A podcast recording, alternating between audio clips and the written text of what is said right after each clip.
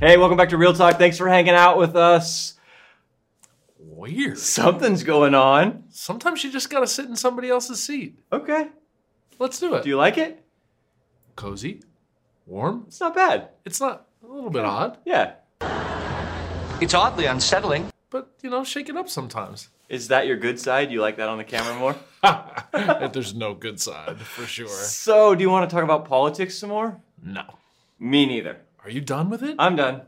We're done on Real Talk. We're not talking about it anymore. Maybe we'll circle back to it someday, but not today. Should we talk about Thanksgiving? We're going to talk a little about Thanksgiving. But wait, There's more. I don't know if there's more, but hey, so one of the reasons that we started Real Talk, like we wanted to start this channel because we would say every week we write a sermon and we can preach what we can preach in a certain amount of time, but we have all these scraps, all these leftovers, Yeah. right, that we want to talk about somewhere. And there's just, as we go through series, there's patterns and things that I see, that you see, that we feel. It's like, hey, we want to talk about this a little bit more. And Real Talk is the place to do it. It is. So one of the phrases that I've heard as we've been going through this series in mostly Genesis 2, I've heard phrases about a connection with God Mm-hmm. or a closeness with God, intimacy with God. So we're going to talk about that today. Mm-hmm. Is that good? I love intimacy. Okay. All right. Before we get to that, Thanksgiving trivia. Because it's November and Thanksgiving is coming. It is. Are you ready? I have a few Novembeard? questions for Are you. you gonna grow a November beard? No. All right. No shave. Is it no shave? Is it no November? shave? Oh, is it No shave. December beard? This, Yeah, no shave. Yeah, go ahead with November. your trivia. Here you go. In honor of Alex. let's- In Alex of- Oh, Alex Oh, Alex Trebek. Trebek. Why did you have to do that? That's- it is sad. Honestly, what a good dude. In honor of Alex. Okay. This is easy. Start you off easy. If you need help cooking a turkey, who do you call? Oh, um, I, like a special, like a someone. There's a special turkey Like person. a thing, yeah. Is it really? Yeah. There's a turkey person. Butterball hotline. you didn't know that? Is- You're not gonna know the answer. to this, wait, wait. then. I'll is- just tell let me you. ask: Is Butterball the name of the company? Yeah, It is. yeah. Is it owned by Frank Purdue? Is it? per- Is that a separate company? So if Butterball is not Frank Purdue answering the call. No, Do you know Frank Purdue is? no. I don't know You're what too you're talking young about. to know about Frank Purdue. Jenny, show everybody Frank Purdue right here. But just so you know, that's not who you're going to talk to on the Butterball Butterball. hotline. They receive 100,000 phone calls every year. Seriously. Yeah. That's kind of neat. I didn't know. What's your favorite way to cook a turkey? um, I like the slow oven roast. Okay. What about you? You know, I really like frying a turkey. You know, I just had that for the first time last year. It's amazing. It was really juicy and good. tasty. Yeah. But it also has a chance of singeing every part of your body. yes, when if you drop it in there, you stand back. do you a do long it? ways. Do you Yeah. cook the turkey? Yeah. You do it in oil? Yeah. Done it a few Wow. times. Did you It's call the fun. Butterball You hotline? ha- no. You never did. PSA. You got to make sure you dry that thing Oh and my like gosh. every last drip or Which would be fun. We should probably do that here on Real Talk. I had a couple more questions. How many calories are in the average Thanksgiving meal? Uh, probably a Just daily one meal. Three thousand calories. That's exactly right. it's like a whole day's worth of calories in one meal. 3,000. Yep. Canada What's your has their favorite part own- of What is your favorite part of the bu- of the meal, the Thanksgiving meal for you? Oh, pumpkin pie. Seriously. Yeah. Canada Hmm. Like- has Thanksgiving, their own Thanksgiving. Do you know what day it is? Second Monday in October. So it already Just passed. so they you already know. had a Canadian. Ooh, they did Thanksgiving. already have Canadian Thanksgiving. Wow. Americans eat how many pumpkin pies on Thanksgiving? Uh, pff, three million. 50 million. Fifty million pumpkin pie. 50 million. That could explain some things about Is our the healthcare reason that we system. have is the reason we have Halloween before Thanksgiving is so we sort of recycle the pumpkin and then I make don't a know. pie out of it? Good idea. I don't know. Although if you carved it already, it'd be rotten pumpkin pie. Black Friday. We all know that's a busy day for retail, right? What other profession says that Black Friday is its busiest day of the year? Black Friday. Oh. Something probably sad. Plumbers. No. Uh, oh, yeah. That is a Black Friday. That's terrible. Seriously? Where do you, Alex, where do you get Yes. these? You know, you got family in town, you've filled them up with all kinds of rich foods. So maybe Gotta call Target and the plumber. Walmart should be selling like discounted plungers. like that could be a whole thing. Plungers Yeah. after Thanksgiving sale. Now you know. Things I didn't want to know. All right. So, Oh, and We're changing directions now to being connected with God, intimacy with God, connection with God. We talked a lot about that in this series. And practically, I want to help people because I think I hear this a lot, you hear this a lot. I don't feel God. I don't feel connected to God. You know, I, bel I believe in God. I believe that there is this higher power, that there is this creator, but I don't feel like I have a relationship with him or I'm connected to him. And I think there's even places where it's like you could point to scripture and go, okay, well, Jesus says, My sheep listen to my voice. They know my voice, they listen to my voice, they know me. And a person could even go, well, that's even more frustrating because I don't hear Jesus, right? I don't hear that, that voice. Psalm 119 talks about that God is a God who is near to us. You're near to us, Lord. People go, I don't feel like that. So, how do you encourage how do you help somebody what is what's the truth in that that we can hold on that we can point to and hold on to when we're not feeling close to god Well, could we ask the question: Is there is it ever stated in Scripture that you're going to feel closeness to God? Is that a separate thing? Like, can we point to something? Where we go. The Bible says you should feel closeness to God. well i mean in fairness the psalms talk about f- being close to god in a poetic way that feels it because it's poetic it feels close to god i mean james says draw near to god and he will draw near to you So it, it, it feels like there's a proximity Yep.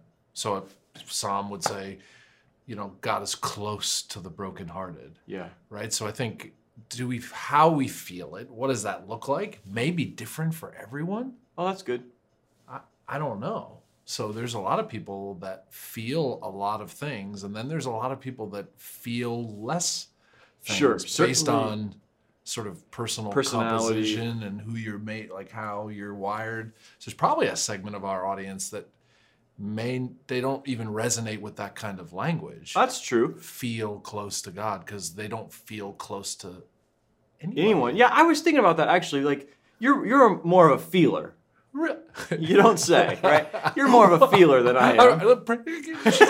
Share a little more what you mean by that. Like, what what is it No, that you, touchy feely? yeah, maybe some of that. Nah, well, I'm, a, I'm kind of a yeah, a little bit more. You're, you're more sentimental, a little bit more am. sentimental than I am, a little more emotionally attached to Yeah. things. You're more of a feeler, so so maybe that's a, not in a creepy kind of way. Okay, He's more emotionally attached to things than.